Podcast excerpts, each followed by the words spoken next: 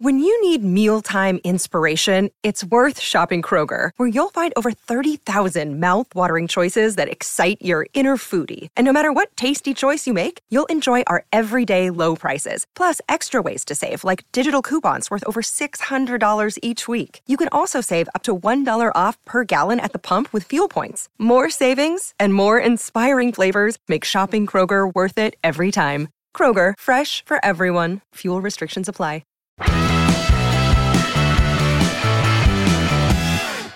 Hello, everyone. Rob Guest from Football.London here, and welcome to the latest episode of Gold and Guest Talk Tottenham. Tottenham have their fourth summer signing of the summer done and dusted with Richarlison joining from Everton in a big money deal. Alasdair Gold joining me as ever. Ali, how are you? I'm I'm good, but just more importantly, how are you? Are you okay? Yeah, he's uh, he's broken my heart by leaving Goodison Park, but no, um, I'm all right. Uh, to be honest, I've been well prepared for it this week, doing a number of articles about Richarlison, but not just Richarlison, Anthony Gordon as well. What a week! yes, yes. Although I suppose the way to look at it is he's kind of done you guys quite a big favour, especially the date it was done on as well, helping out your club accounts and all of that with the problems going on. Maybe he's your saviour. Maybe Richarlison will be your saviour. And he's posted that very nice farewell message we saw just before we started recording. Yeah, he did. And at least I still get to watch him every week now at Tottenham Hotspur Stadium. So, yeah. Well, you get um, annoyed with him if he's playing against Everton and, you know, he goes down maybe cheaply to win free kicks. no, no, no, no. I won't. No, not at all. but a very good signing. A very good signing. Um, yeah. I mean, I'm just wondering. I'm in this kind of strange uh, kind of, I suppose, mood right now in terms of we're so used to the, the fans on social media getting quite impatient. I, I'm just wondering. I'm looking at the clock now. You know, what is it? It's four hours and a bit since Richarlison was announced. You know, are they? I'm wary to look on social media. Are they expecting that next signing? It's uh, it's incredible what's happened at Tottenham this summer, isn't it? Yeah, it's just a summer like no other. Uh, we've said in the previous podcast that it's usually in the last week of the transfer window when Spurs really start moving. But to have four players in before the start of pre-season training, I know a couple of the players have been back at Hotspur Way uh, since the start of this week, and the bulk will return uh, from Monday onwards. But you know, it, it's great. I think this is the ideal situation uh, for fans and you know for managers and a team as well to have a number of you players in for the first day pre-season pre-season training. You can just you know get up and running, and then five weeks or so until the opener against Southampton. Hopefully, everyone will you know be uh, well accustomed to each other and they can just hit the ground running, really. Yeah, definitely. It's just, it doesn't feel like Tottenham Hotspur. It's so strange. July the 1st, and we're talking about the fourth signing of the summer with more to come. It's incredible. Um, so, Richarlison, five year deal till 2027, 60 million pounds all in. That's including all the add ons as well. Um, I suppose the best person to start with really is you because you know him inside out as an Evertonian. What are Tottenham Hotspur getting in Richarlison? Getting a, a brilliant player. Uh, to be honest, I know some people have had the gripes over the transfer fee, but for me, sixty million pound that's his market value. Uh, I think that's just the going rate for him. Uh, you're getting someone who will give his all in every game. He will fight. He's got the right attitude. Uh, that's why he was loved so much. Uh, Goodison, he was just a typical Everton player, really, where he will fight for every ball and do it, anything and everything possible to get three points on the board. So that's why he's going to be so badly uh, missed. And you, you can see that from his message to the fans as well. The fans appreciated him, but he also appreciated the fans. Uh, Spurs are getting a really, really good uh, player in Richarlison. Can play out wide, can play through the middle. I think he's got double figures in three of his four seasons at Goodison, and a number of those when we have struggled and not had the best of uh, teams. I think this season just gone. 11 goals and I think it was five five assists in all competitions. Yeah. Good return. To be honest, to say how badly uh, we struggled, and he popped up with a number of goals in the final few weeks of the season. When at a time in the season where you need your big players to stand up and be counted, and he did exactly that. So Spurs are getting uh, a really, really good player in Richarlison, Brazilian international, starts for the national team, scored uh, a number of goals, and I think Antonio Conte can help take him to the next level. I know he's one of these players, and looking at the reaction from Tottenham fans, it's been a bit split so far. But I'm sure, come a couple of weeks into the season, that everyone you know will be uh, a big fan of him because of what he gives on the pitch. I've seen some fans uh, basically saying, "Why are we signing players from Everton?" and, and that, I mean, it's like there's good players down the bottom of the Premier League table. We've had like one really bad season, but Richarlison's a good player. DCL, Pickford, Godfrey.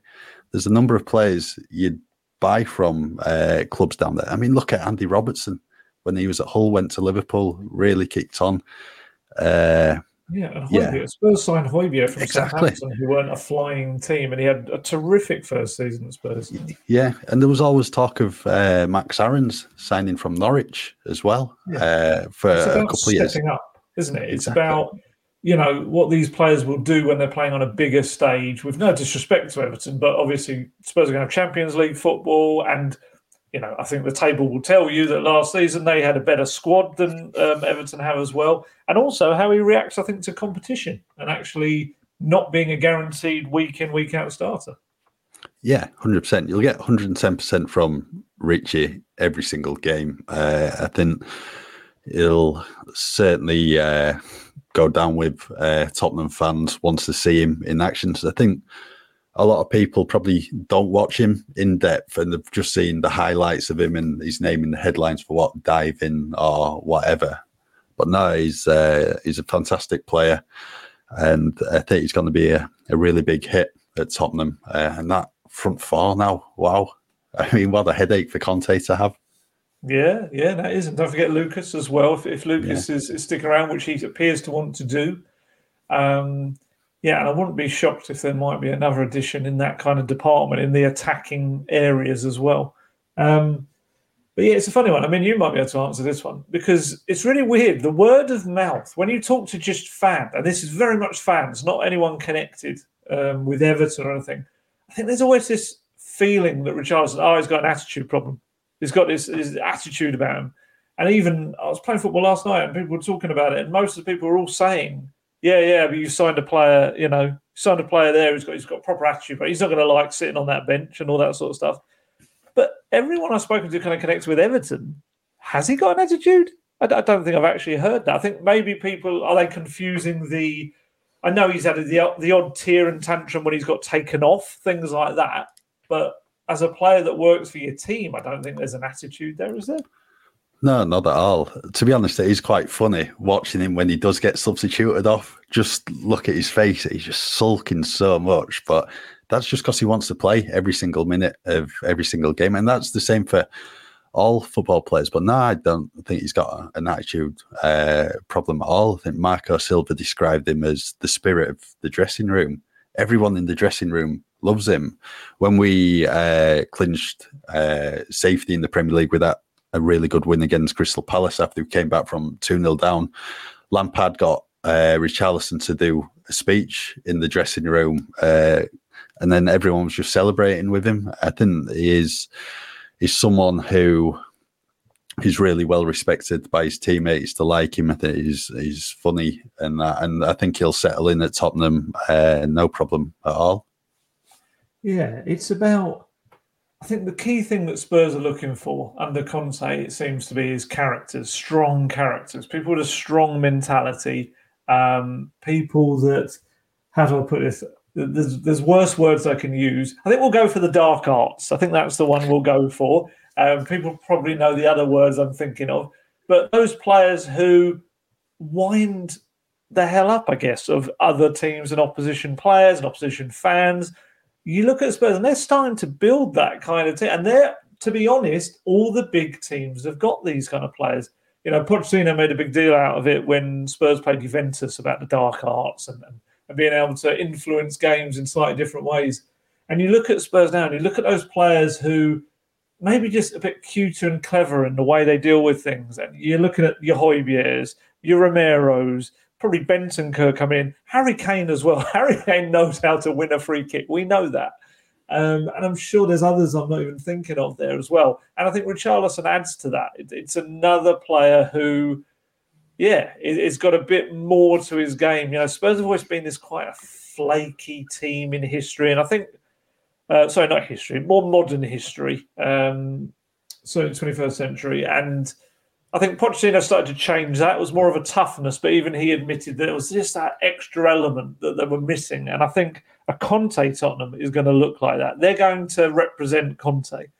Um, and I think the biggest thing that really signifies for me how much Spurs have listened to Conte um, it's kind of it's not only the fact that look yes they've brought in four players by July the 1st, which is just un- unheard of at Tottenham and in for pre season, which has always been a gripe for so many managers. But I think one of the biggest things is that Spurs are paying £60 million for a player who does not start instantly in the team. And that's because I've said this numerous times. I'm, I'm trying not to bore people with it, but Conte is trying to get this attitude within Tottenham that you're not buying a set 11. You're not got a set 11 in your head. You're building a squad of real strength to compete in every competition that he can pick whatever starting 11 he wants and there's no drop off in quality. And I just think this transfer, more than any so far, signifies that because of the amount of the money involved. You're essentially saying, look, let's say first day of the season, Kane Son and Kulusevski start. That is the, the what you'd expect to be the starting 11. So you're going to go out and buy, you know, spend 60 million on a guy that might not start the first match of the season for you. And you're seeing, you can see some of the pundits are already saying, oh, you know, he's going to be unhappy on the bench. You don't pay 60 million pounds for someone that's going to sit on the bench. It's like, well, that's exactly kind of what Tottenham are doing, but it's not with the idea of the bench. It's with the idea that, you know, Kulusevski has a drop in form, or Conte wants to change the team, or one of them is slightly better in training that week, he will have no doubts about starting with Richarlison. And I think you notice as well with all of these signings a very similar theme.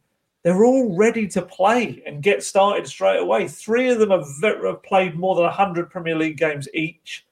Perisic has played in what? Germany, Italy, Belgium. The guy is clearly very adaptable of new experiences, new leagues, new countries, and he has been there and done it. I don't think it's any coincidence that all four of these players, there's no um, waiting around time. There's no adaptation. There's no, with no disrespect to foreign signings that Spurs have had in the past, there's no let's wait one or two years. Maybe we'll see the best of them kind of stuff. Conte is about the now. We know that. And yeah, I think this is another signing who, look, I was very honest about it. I think in the last podcast, if, you've given me the choice between Richarlison and Raphinha, I probably would have picked Raphinha because I just think, in terms of the individual talent, I do think that maybe his ceiling is higher. But I 100% believe that as a squad player that complements all the positions Spurs are looking for up front, Richarlison ticks every box there. And I think he could become a very, very good signing for Tottenham because, you know, so he can play on the left instead of Sonny. He can play on the right instead of Kulusevski. And as you said, you know, if Kane needs a rest or something, Richarlison is up front, and he's shown that he can do that role for Everton as a lone man. And I know Conte looked at Bergwijn as a. He always said that he could be that. Let's be honest, stature-wise, I don't think Bergwijn really could fulfil that role completely. But obviously, Richarlison, he? He's over six foot, isn't he? He's quite a big lad. He's got a good frame to him. He can be more of a target man as well if required. Um, although I was listening to Tim Vickery talk about him yesterday on um, he was on Talk Sport. It was quite interesting the way he was describing him as a striker. It's kind of I think he described him as a whippet, as like a head down, run forward kind of player, and I thought that was really interesting as well. Um, but yeah, I, I think it's a it's a very astute signing. It's a lot of money, but I think maybe the fans the fans are quite interesting. You know, fans sometimes will say spend whatever it takes. Just get that player. And on the flip side, they'll sometimes say, "Oh, that fee's too much," and it's kind of like, I think that's probably the club's issue. And let's be honest, Spurs, if they believe, they clearly believe in him. Otherwise, they wouldn't be putting this sort of money towards the deal. Um, yeah, really interested to see what he brings to Tottenham. But it's what the best teams do. They don't stand yeah. still in the transfer market after good seasons. They go out and strengthen. Liverpool are the prime example in recent seasons. I mean, the, boy, it's true. Boy, it, it is true. It, it's true. Uh, they had such a good front three in Sadio Mane, Mohamed Salah, and Roberto Firmino but they didn't stand still. They went out and got Diogo Jota after winning the league. This was like two, three months after winning the Premier League, and he had a really, really good first season at the club. And then in January, because Spurs were looking at signing Luis Diaz, that alerted Liverpool, and because he was in their summer plans, they had to bring the plans forward and sign him. And then they had five quality players up front where they could rotate in the Premier League, Champions League. And because they signed Diaz, that softened the blow of losing Mane this yeah. summer. And he's that's already what, adapted. Yeah, yeah. That's what the Premier League's best do. And it's great to see Spurs doing it. They they are literally strengthening a position of real strength. And that's what top clubs do. So, you know, full credit to Paratici, uh, Conte, Daniel Levy for doing this this summer because this is what Spurs have to do if they want to stay at the top.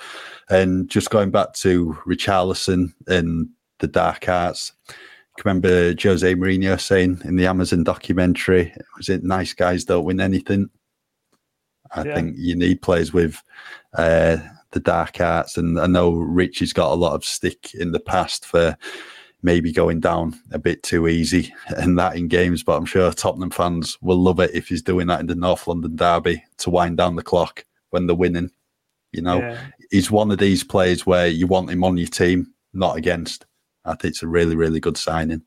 Yeah, I think that's that's interesting. That, that last point as well that about wanting him on their team because I think there'll be a few players at Spurs, I think we know we're all looking at Christian Romero here. that we'll be probably thinking, "What you signed him?"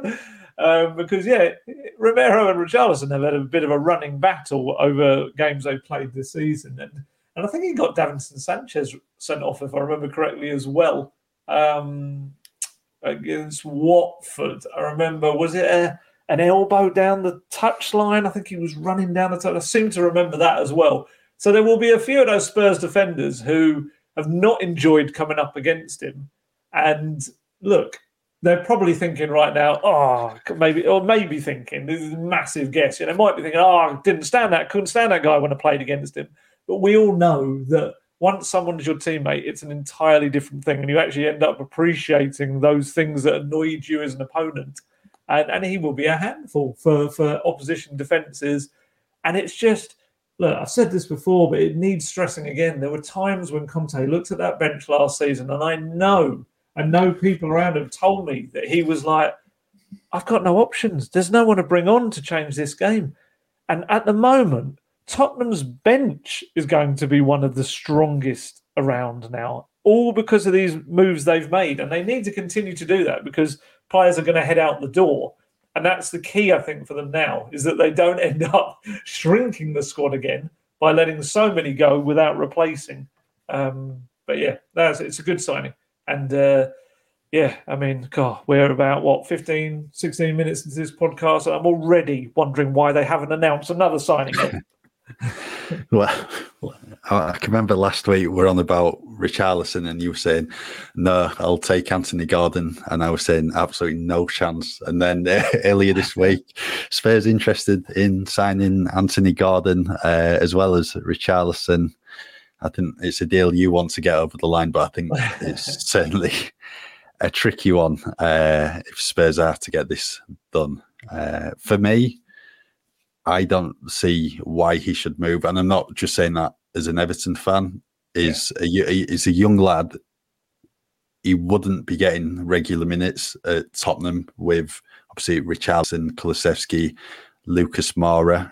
He's got a really, really good relationship with Frank Lampard. I think that's clear to see. Uh, we've seen num- numerous pictures of them, you know, embracing after games on the training pitch.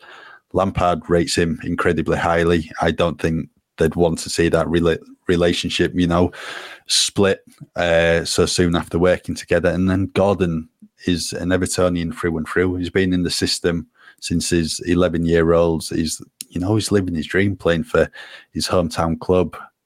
For me, yeah, I can see the pull of why you'd want to play under Conte in the Champions League. But I think it benefits him staying at Everton now. Yeah, yeah. I, I, see where you're coming. I, I upset a few Everton fans this week um, because uh, they, you know uh, it's understandable. I absolutely understand it because all fans are very protective, especially over their you know homegrown players, ones that come through the ranks as well. Because I wrote a piece saying that yeah, Spurs you know have explored this possibility. Um, they're looking for homegrown players as well, and they really like Anthony Gordon. I think he's terrific. I think he's going to be a massive Premier League talent. He could be. Um, and yeah, in my piece, I, I, mentioned that I understand that he would be keen on the move uh, to play Champions League football and, and work with Antonio Conte.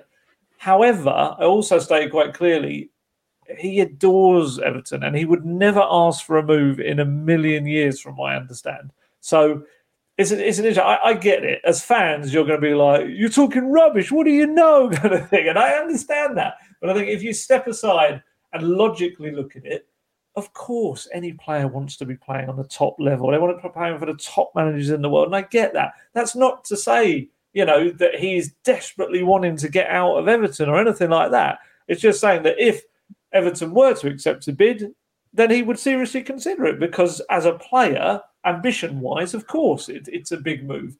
Um, if I'm going to be completely honest, like you, I think it is probably too early for him. I think if I were him, I would continue to develop a, a little bit longer at Everton as well. Um, but I can certainly understand why Everton, uh, sorry, Tottenham would be looking at him quite seriously as well. But I'd be stunned if Everton were to let him go. I think it would be essentially lighting kind of you know the blue touch paper for like a riot outside Goodison Park. Uh, I think Richarlison, you know, like you said at the start, I think the fans understand it, and I think it understand it kind of had to happen. And financially, it was very good for Everton as well. We haven't spoken about that. Coming before uh, the end of June 30th helped them with their bank accounts and the financial fair play year. Um, so that was all very beneficial to them. And I guess it, I suppose it would also, it would, uh, it would kind of count on also who would come into Everton. If suddenly a load of attacking wingers came in and maybe they looked at that and thought that. But yeah, I don't think for Everton it makes any sense to sell now. I also think if I'm Everton, he's probably going to be worth probably another 50% of what he's worth now at the end of next year because I do think he's going to continue to progress. So yeah, I understand why Everton fans got very upset and, and called me all mean names. Um, but I understand that because Spurs fans would be the same if Oliver Skipp, let's say, was was linked away and, and uh, a report said that he'd be keen on a move to I don't know Man City or whatever. Um, I'm not comparing Spurs to Man City. I'm comparing the probably the the jump up in levels currently of the squads and, and teams.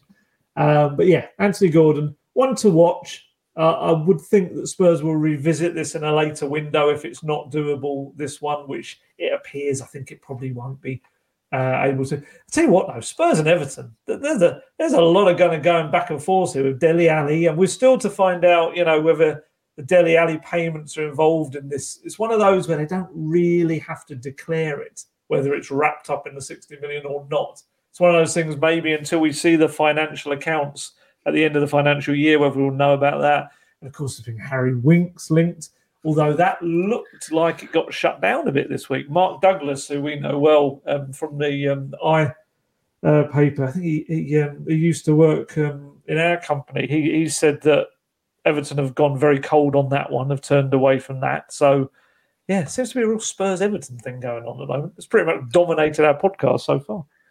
But I mean, on on Wednesday was just ridiculous in terms of Tottenham players being linked with Everton. I think oh, I counted yeah, yeah.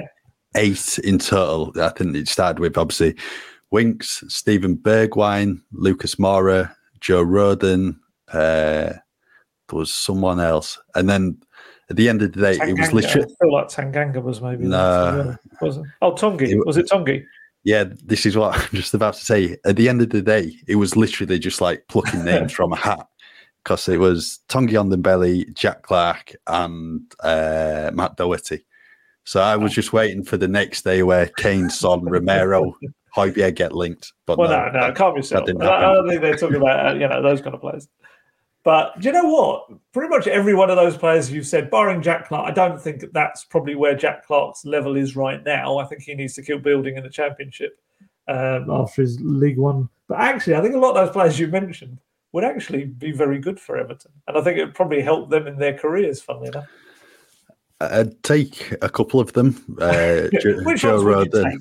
Joe Rodon and Steven yep. Bergwijn. But as I was explaining to you the other day, why would Bergwijn want to come to us? Yeah. when he's got his heart set on the move to Ajax, he can move back home. He can play in the Champions League. We can't offer him that unless he wants to wait another twelve months. Probably start uh, regularly for you though, especially with Richarlison going. Yeah, yeah, he would. It'd be a fantastic signing uh, for us, but I can't see Tanguy fitting in too well. I've seen it firsthand over the past three years. We're still waiting for see Tanguy at his very best over a consistent period. Yeah. I just don't want to go through that again.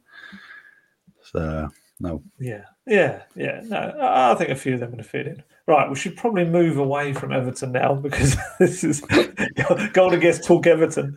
Um, yeah, I mean, where do you want to go next? What, what who, who, uh, we're actually going next or next transfer or the next player we're going to speak about actually has been linked with a move to Everton today, and that's Jesse Lingard. so you're still getting Everton in there? Yeah, smooth link into uh, like talk it. of Jesse Lingard. Obviously, he's been linked to a move to Tottenham in the past. I think you reported one day back in January that I think yeah. discussions had taken place with his camp over the possibility maybe of a move uh, in the summer. Lingard doesn't have a club at the moment. His contract with Manchester United's uh, come to an end. Been heavily linked with a move to West Ham following such a successful low move uh, at the club previously. I think that was 2020 21 season. Did really, really well in East London. So Lingard's going to have options, and I think Tottenham's name has uh, come up once again. Possibility of this happening? Oh, it's an interesting one. Yeah, like, like you said, we, we kind of we reported this back in January.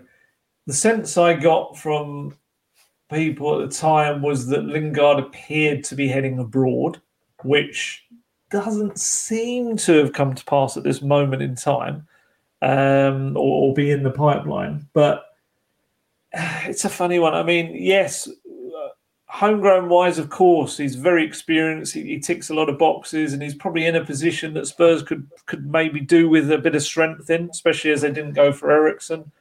Um, I just wonder if I look at it and I'm Lingard, I probably wouldn't do it if I'm him. I mean, he may well choose otherwise, but I just kind of look at that and I think you've had a season at Man United where you barely started any matches, you haven't been playing regularly I don't think he would do so regularly at Tottenham either. I don't think he would get much football. You know, I think he would get games, but I'm not saying he'd be a regular star. If I was him at this stage in his career, I'd probably be going somewhere where I know I would start week in, week out. And that probably is somewhere like West Ham um, or Everton. You know, Everton, he probably would start maybe week in, week out. Because, um, you know, I was cruel there, but no. But I think he would. I think he probably would be more of a regular star at Everton than he would at Tottenham. Um, so yeah, I, I, don't know about that one. I don't like like I said, Spurs definitely have got an interest there. Um, whether they have kind of followed up that interest again this summer, we'll see. Um, but yeah, I don't think if if it depends. It, I can't imagine Spurs will be his only option because I think as a free agent with the experience that he's got, I would have thought he'll have a fair few clubs lining up for him. Um, I'd just be surprised if he were to pick Tottenham. Yeah, I think for me, the West Ham one's the standout for him. Surely he knows the club. He did really, really well under David Moyes. Surely you, you just go back to what you know. But I think he'll have a number of options and he's just picking the best one for him. But after a year on the sidelines at Manchester United, for his sake, he needs to be playing regularly because you know there's a World Cup coming up at the end of the year, and yeah. a lot of people, you know, had written him off ahead of the Euros, but then that form at West Ham brought him into Southgate's standby list, and they almost made it. I think that was one what, what was probably a really really tough decision for Southgate at the time whether to take him or not. So yeah, uh, tough one for Lingard. I know we've spoken before about Tottenham's non-homegrown numbers and the homegrown numbers. Yeah. But on the homegrown numbers, Spurs look all right at the moment in the Premier League because Ryan Sessegnon and Oliver Skipp this season are no longer qualify for the under 21 list. They go on to the Premier League homegrown players list. And I think we've got it at the moment as 11 players. And obviously, I think homegrown, you can name as many as you want, but then that reduces your non homegrown numbers. Uh, obviously, because in terms of non homegrown numbers, you're only allowed 17. So with the 11 homegrown players at the moment, you're looking at the likes of Jack Clarke, moving on, uh, who else did we say? Harry Tanganga, Winks. Harry Winks, Tanganga, possibly Rodon. So that number could drop. But then you've got a balancing act between the Premier League and the Champions League because yeah. Matt Doherty, Ben Davies, Joe Rodon are seen as non homegrown in Europe. Yeah, it's an interesting one. But people sometimes they they maybe when we we mention homegrown players, we're we're probably not terming this quite right. It's because I think people then start looking at how many British players they've got. Technically, what we probably should be saying is the amount of non um, homegrown players, the foreign players. That's that's more the issue with Spurs, and it always has been. But yes, you're quite right in that we're actually going to end up getting to a situation where both are a problem. Whereas in terms of Spurs, actually might end up having so many homegrown players because of, like you say, Skipp and Sessegnon coming it off the under 21 list, that actually to fit the amount of homegrown players in, it's actually shrinking the number of foreign players that they can also have. Non locally trained is the technical term. So, yeah, like you say, so this is a Premier League squad alone. There's 11 homegrown players. And like you say, if you take, I don't know, let's say Clarke, Winks, and Rodon all go to take you down to your um, eight if you sign, let's say, a Jed Spence, you sign a Lingard, then technically your limit of 17, because your squad has to be 25. That That's your squad of those over 21 players. Um, so, yeah, so let's say you end up with, I don't know, 10 homegrown players if they were in a in a different, I don't know, in a scenario where they signed um, Spence and Lingard. So you end up with 10. So that technically means you can only have 15 foreign players uh, to fit into the rest of that 25 because there's not enough space. And, you know, like you say, Spurs have got exactly 17 on the limit right now in the Premier League squad.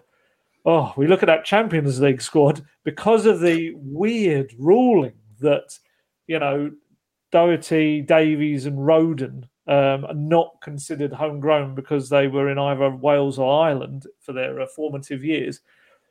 Tottenham have got 22 foreign players with the limit being 17. So that's five over the limit.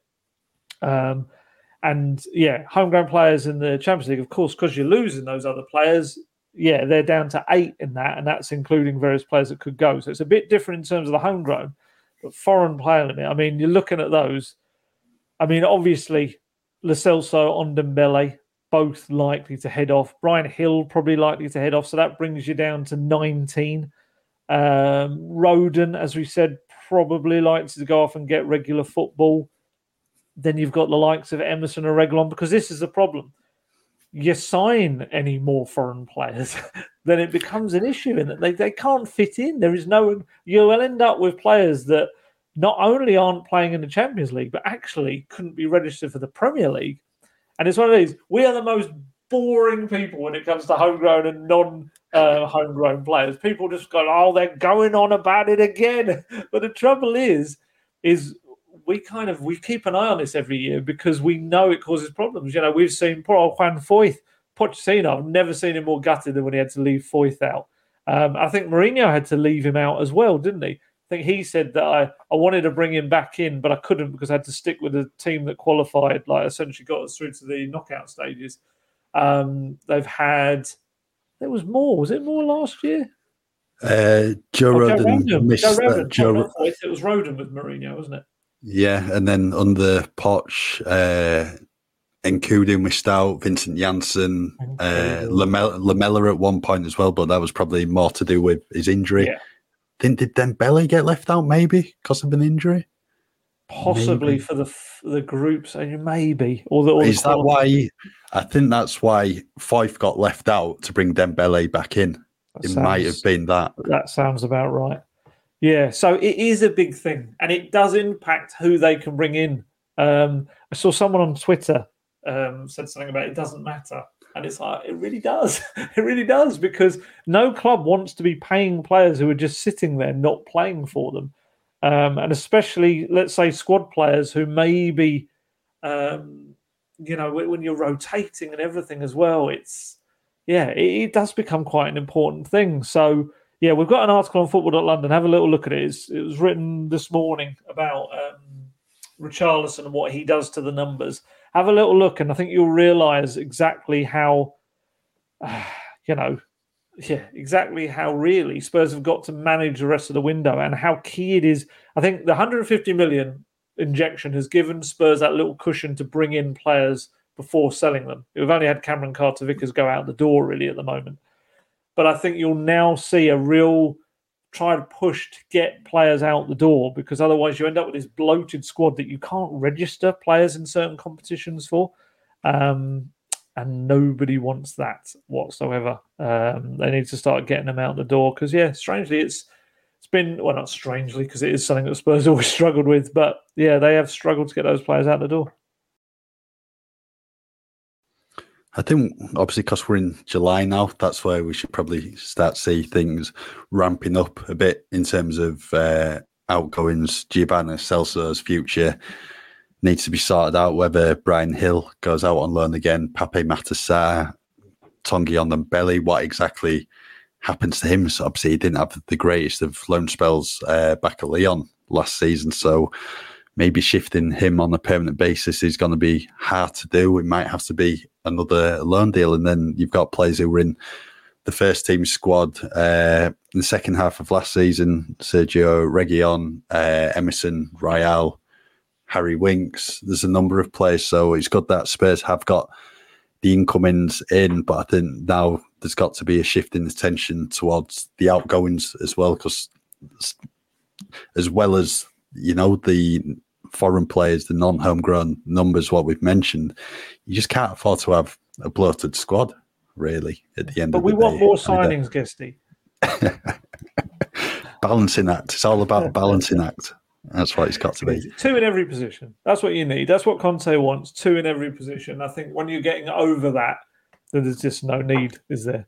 Um, and I think we'll see that maybe with some of the fullback slots as well. That's going, you know, I, I, understand, you know, the likes of Emerson and Reguilon, they don't really want to leave Spurs, and I get that. Emerson's been his agent, I've seen, has been quite vocal. I saw one thing; he was saying that Conte had told him he was going to be his first choice. Um, not entirely sure that's going to be the case, but um, yeah, you know, there's going to be a point where they can't have three fullbacks on either side. There's being cautious, and then there's like, that's that's too much.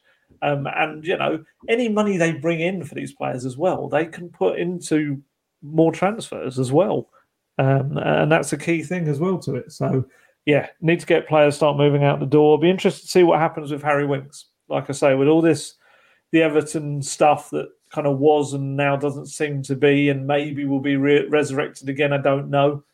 Um, it was quite interesting because uh, Mark's piece said about Lampard having done due diligence on him was the term he used, which is really interesting because in January Everton came in for Winks, and they also came in for Winks again after Lampard arrived uh, in, the, in, the, final kind of was it day or two he, he turned up. I mean, of course, he would have been involved in any potential signings in that last week or so, as it looked like he was going to join Everton.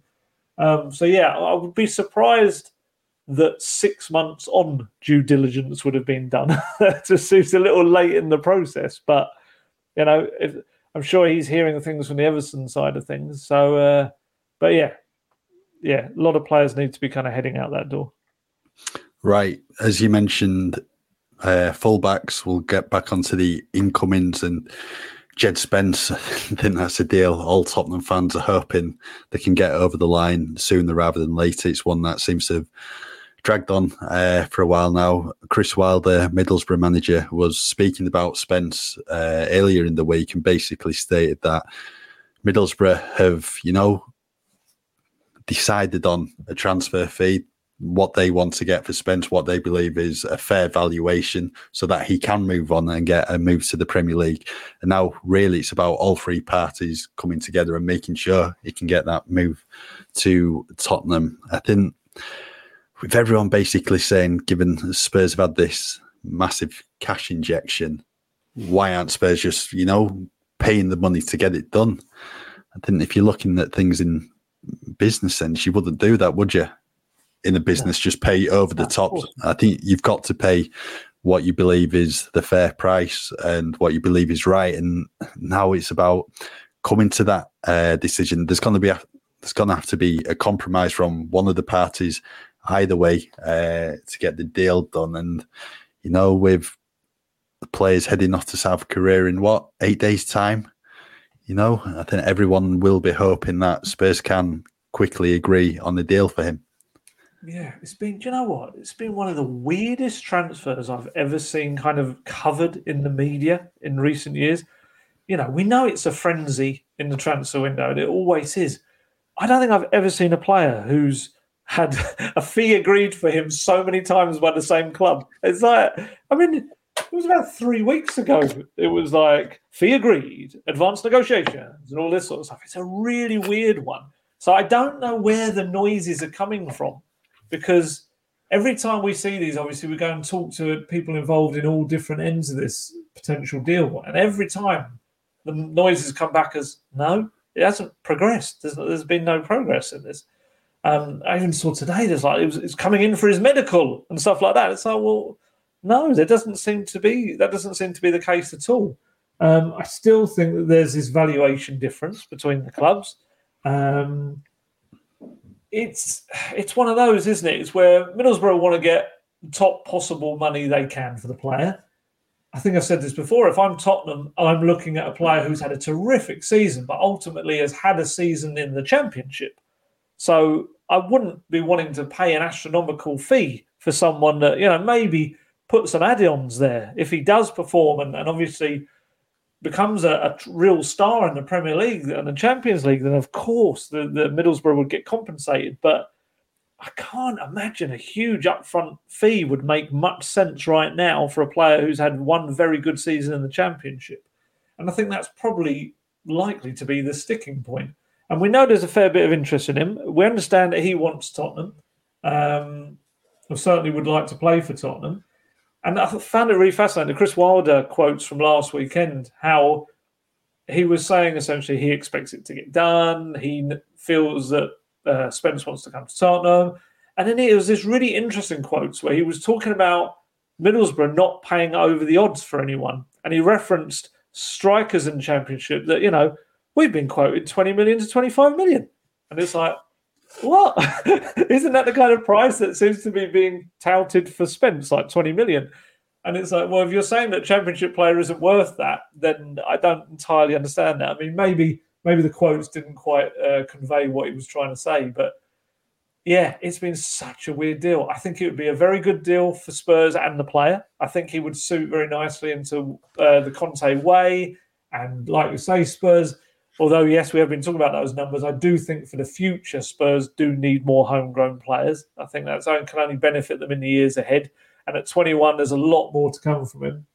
Um, and I think, I think he'll offer something different to what they've got down that right hand side. Um, you know, he's he's yeah, he's a different different player certainly to Emerson. I'd say also to Matt Doherty as well. Um, but yeah, it's about being patient with that one. You know, there seems to be every day, there seems to be either it's been agreed or it's advanced. And it doesn't seem to be the case yet. Um, personally, I think probably all parties will eventually make it happen. uh, because I think it, it's one that works for all parties as well. Um, but yeah, I, I think it's um, it's exactly like you say. It's not a club just spending money just for the sake of it. It, has to be the right price. Um, and yeah, and we'll see that in the in the days, perhaps weeks ahead. It, it's one of those where ideally Conte would like everyone in for pre-season. Of course, they would, especially for that trip to Korea. But you know, four four in through the door already. Um, I think I said this in a piece the other day. It's like, yes, of course, in an ideal world, he'd like every single signing in. But let's be honest, if on deadline day because we must stress this, there are two months left of the transfer window, which I'm still trying to get my head around the fact that we've got two more months of transfer stories to write. But also, if on deadline day Spurs, and this is absolute, this is not saying this will happen, but in an ideal world, let's say Spurs signed Alessandro Bastoni on the last day of deadline day, you know, in transfer window. I don't think Spurs, uh, the fans or Conte would go, oh no, I wanted him earlier. I think, I think everyone will go, hey, that's fantastic. Um, so yeah, I think I think we need to kind of get used to the idea was that a, a fair few signings would be in for preseason, and that has already happened. And if a couple of deals do take slightly longer, I think maybe we we all of us, and that's myself included, journalists included, maybe don't need to be stampeding and, and lighting flaming torches and marching around saying we want the next transfer because I think some of these deals may just have to take that a little bit longer to do. Yeah, hundred uh, percent. One player who has been heavily linked with move to Tottenham this week, and the possibility of a, a loan deal getting done is Barcelona defender Clement Lenglet. He was linked with Spurs uh, last summer. There was a player that wanted to try and bring in, but a deal never happened. An exit from Barcelona does look likely, but I think if the they're going for Lenglet, does that signal that they're not going to get Bastoni or Josko Gvardiol from Leipzig? It's an interesting one because technically he's quite versatile. He can play either on the left of the back three or can play central. So I think this is why I really don't want to be too disparaging of Lenglet because I don't want to. There's a bit of a narrative going around that oh he's not good enough and all this sort of stuff, and that's clearly not the case. The guy's a France, a French international yes, it didn't go well for him at Barcelona last season. Was on the bench more often than not. Um, but by no means is he a bad player or anything like that. So I don't want to feed into that kind of narrative around it. But what I would say is that, you know, we've made it very clear um, over the course of this transfer window that Spurs' top two targets for that left side centre back position were um, Josko Gvardiol from RB Leipzig and Alessandro Bastoni from Inter Milan. There's been no secret to that. You know, they they they are very much have been the, the top targets. But all I say top targets, top names on the wish list is probably the best way to put it because ultimately you're also dictated about whether you can actually sign that player. Um, and both players did not well don't really seem to be keen on leaving their current clubs, and neither club seems particularly keen on letting them go. And when you have that scenario, there's not too much you can do about it other than throwing the most obscene amounts of money at the situation. And even then, not everyone's about money. Um, so, yeah. So, with that in mind, you've got those at the top. But then you also look at someone like Clement Lenglet, and Spurs last uh, summer tried to sign him on loan. He turned them down at the time. Um, obviously, a season hasn't gone how he's wanted, so you'd imagine that stance is very different from him now. But if I'm looking at this as a, and I'm Tottenham, and it looks like it would be a loan move again, and it's suggestions that there's a, it would be an option to buy in there as well, which some of the figures I've seen going around have not been much at all. It almost comes into the no-brainer category.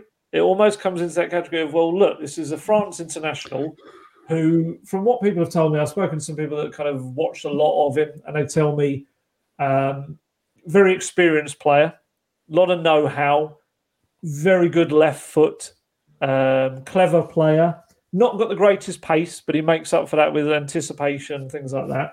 Um, I think if you're looking at that, and if Spurs do get him or do pull the trigger, then yeah, I mean, for a loan move for a guy that can cover two positions in your back line, and he wouldn't be the only centre back signing. I think they'll, they'll make two, especially with Joe Rodon heading out um, and maybe Tanganga as well. I think there would be two. I, I think it kind of makes sense. But I should stress that with these players, it's very much the, the expression I got told the other day was spinning plates, and that's how Paratici works.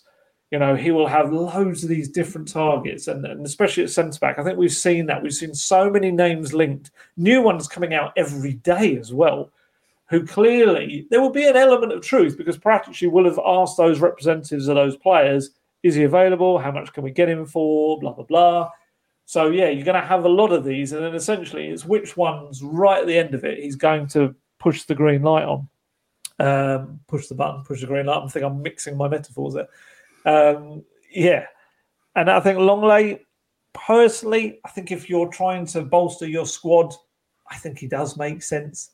Uh, and I certainly don't buy into the fact that he's he's not going to be good enough for the Premier League or anything like that as well, just because in a Barcelona in a very much a transitional season, he wasn't a chosen name. Um, you know, I think Spurs in the past. I mean, you could argue that they've just picked up Bentancur and Kulusevski, who weren't first choice regular starters at Juventus anymore. Both were dipping in and out of the team a little bit. Think they've been probably two of the signings of the last season for any club. So uh, yeah, I really wouldn't look at it that way. Um, so yeah, we'll see what happens with Lenglet. It looks like one that might get done, uh, unless another opportunity suddenly arises. But uh, yeah, this is what I mean. When when I say I've seen some people taking it slightly out of context, me saying he's a backup option, things like that. It's it's a harsh way of saying that. He's definitely been on the list of their potential centre back signings. He was, like I say, last summer as well. So it's a player they do have a serious interest in. And if they move for him, it's because they feel that out of the names they've got left, he he does the best job for what they want. But I don't think he would be the only centre back addition.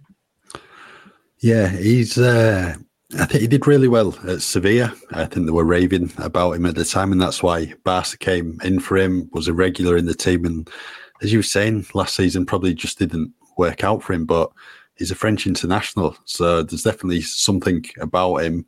And the fact is, Barcelona don't buy players if they're not good enough. I know Barca have had some wretched transfers in recent years, but they bought good players and the, you know they're just not worked out. Prime example, Philippe Coutinho. Uh, I don't personally know a lot about Lenglet. I mean, is he better than Ben Davies?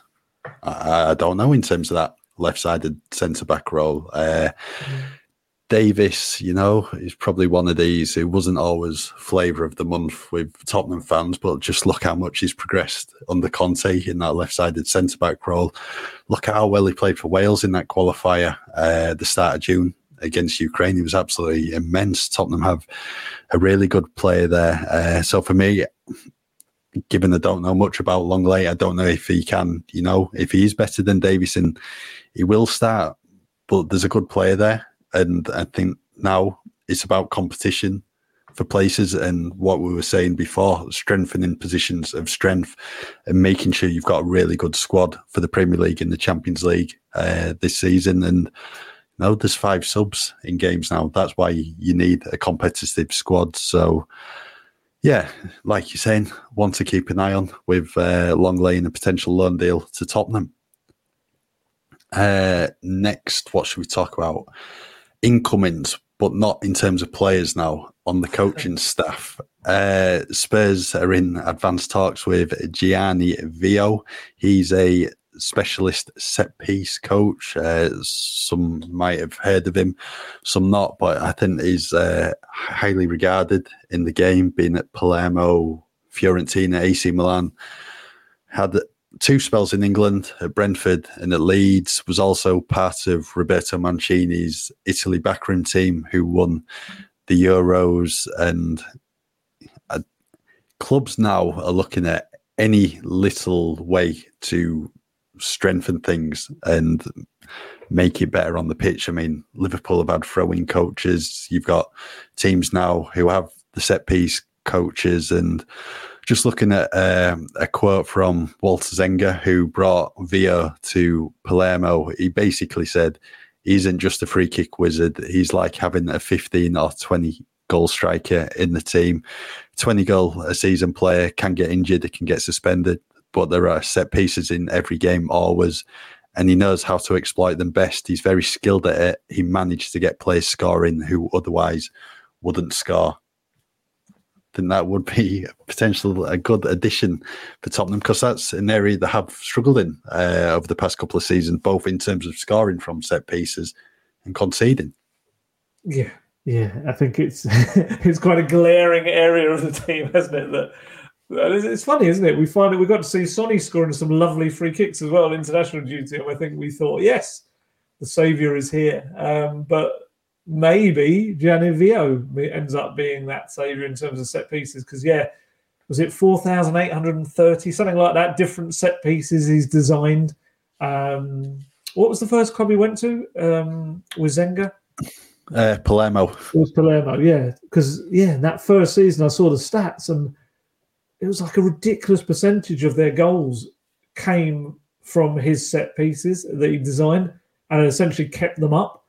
Um, and Italy, at Euro 20 um, was what 2020, they were absolutely kind of revolutionising their set pieces. And what he does, he goes into a club, looks at the individual players, and then he adapts however many certain scenarios from his set pieces that he's designed towards those players and their strengths and their weaknesses and everything. Um, and also designs them for the weaknesses of each team they're going to play. So, yeah, again, I've used the word no brainer already. This is another one. If you can get this, I think last I heard it was advanced.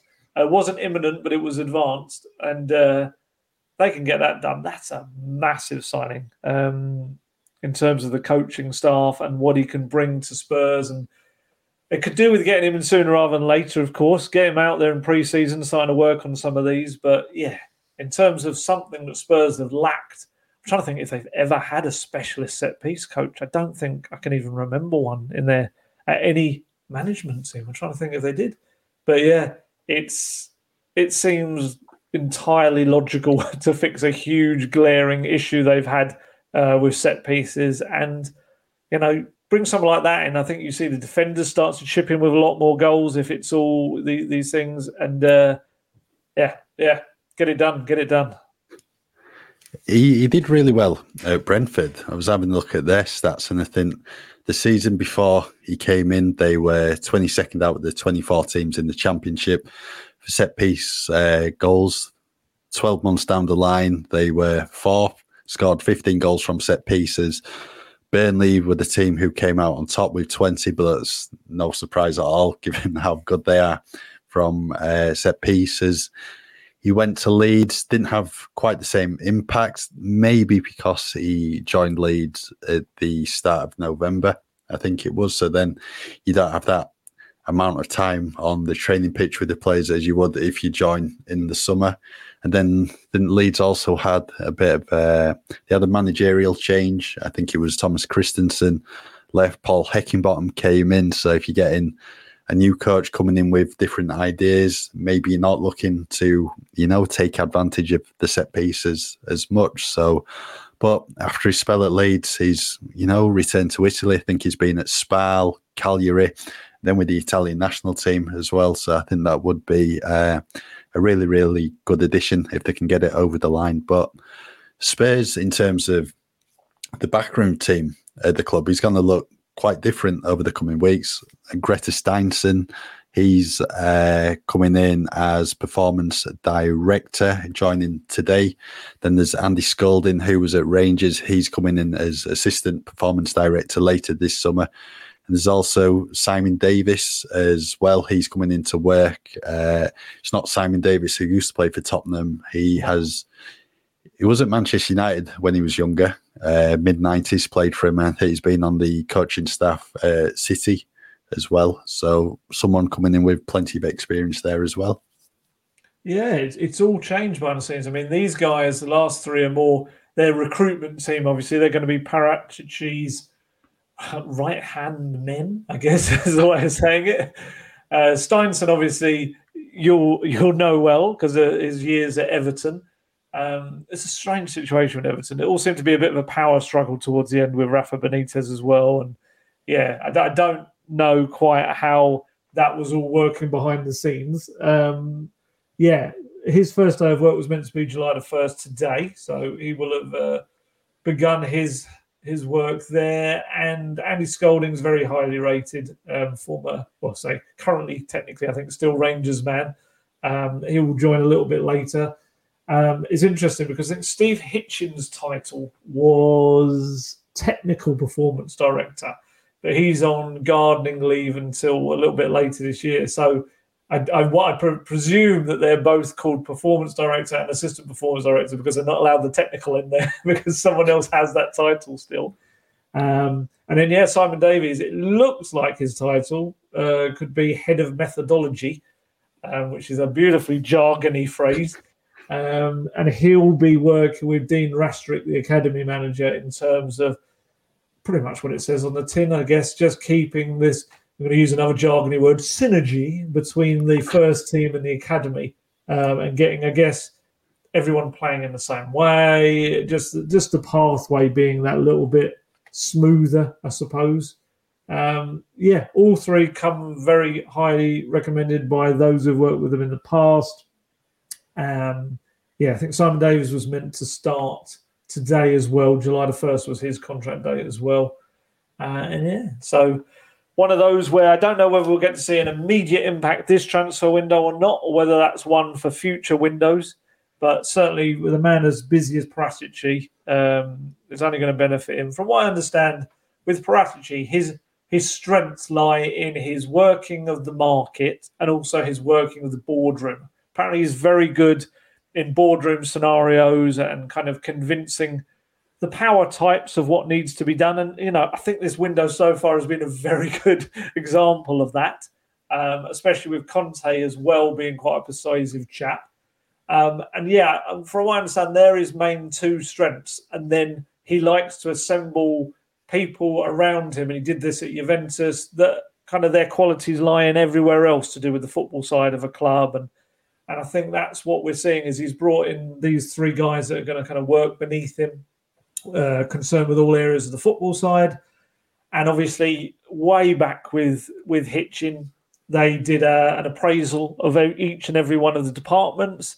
So all of these new guys will be essentially working towards this new, said the new structure and plan that they want. So yeah, we'll see what happens, but hopefully all benefit Tottenham Hotspur. Yeah, plenty of positives at Tottenham at the moment. New signings, both in terms of players and then in the uh, backroom team. It's only July the 1st as well, so still yeah. a lot more to come over the coming weeks. I think we'll leave that there for today's latest episode of Gold and Guest Tot Tottenham. We'll be back next week at some point before you head off to South Korea. Yes, yes, and we might be able to do one from South Korea. I don't know how, how it will work, but we'll we'll try. Yeah, you'll have to take your microphone with you then, and the rest of the kit. Get that in your suitcase, then we'll. Uh... I hadn't actually thought about that. yeah, yeah, that is a very fair point. I'm sure I can. I'm sure there'll be a way to do it. Yeah, we'll sort something out. I want to get right. stopped at customs trying to get into Korea, then wondering why I have all this microphone equipment with me. right, uh, we'll call it a day with today's latest episode of Gold and Guest Tot Tottenham. As ever, just keep with us at football.london for all your latest Tottenham news.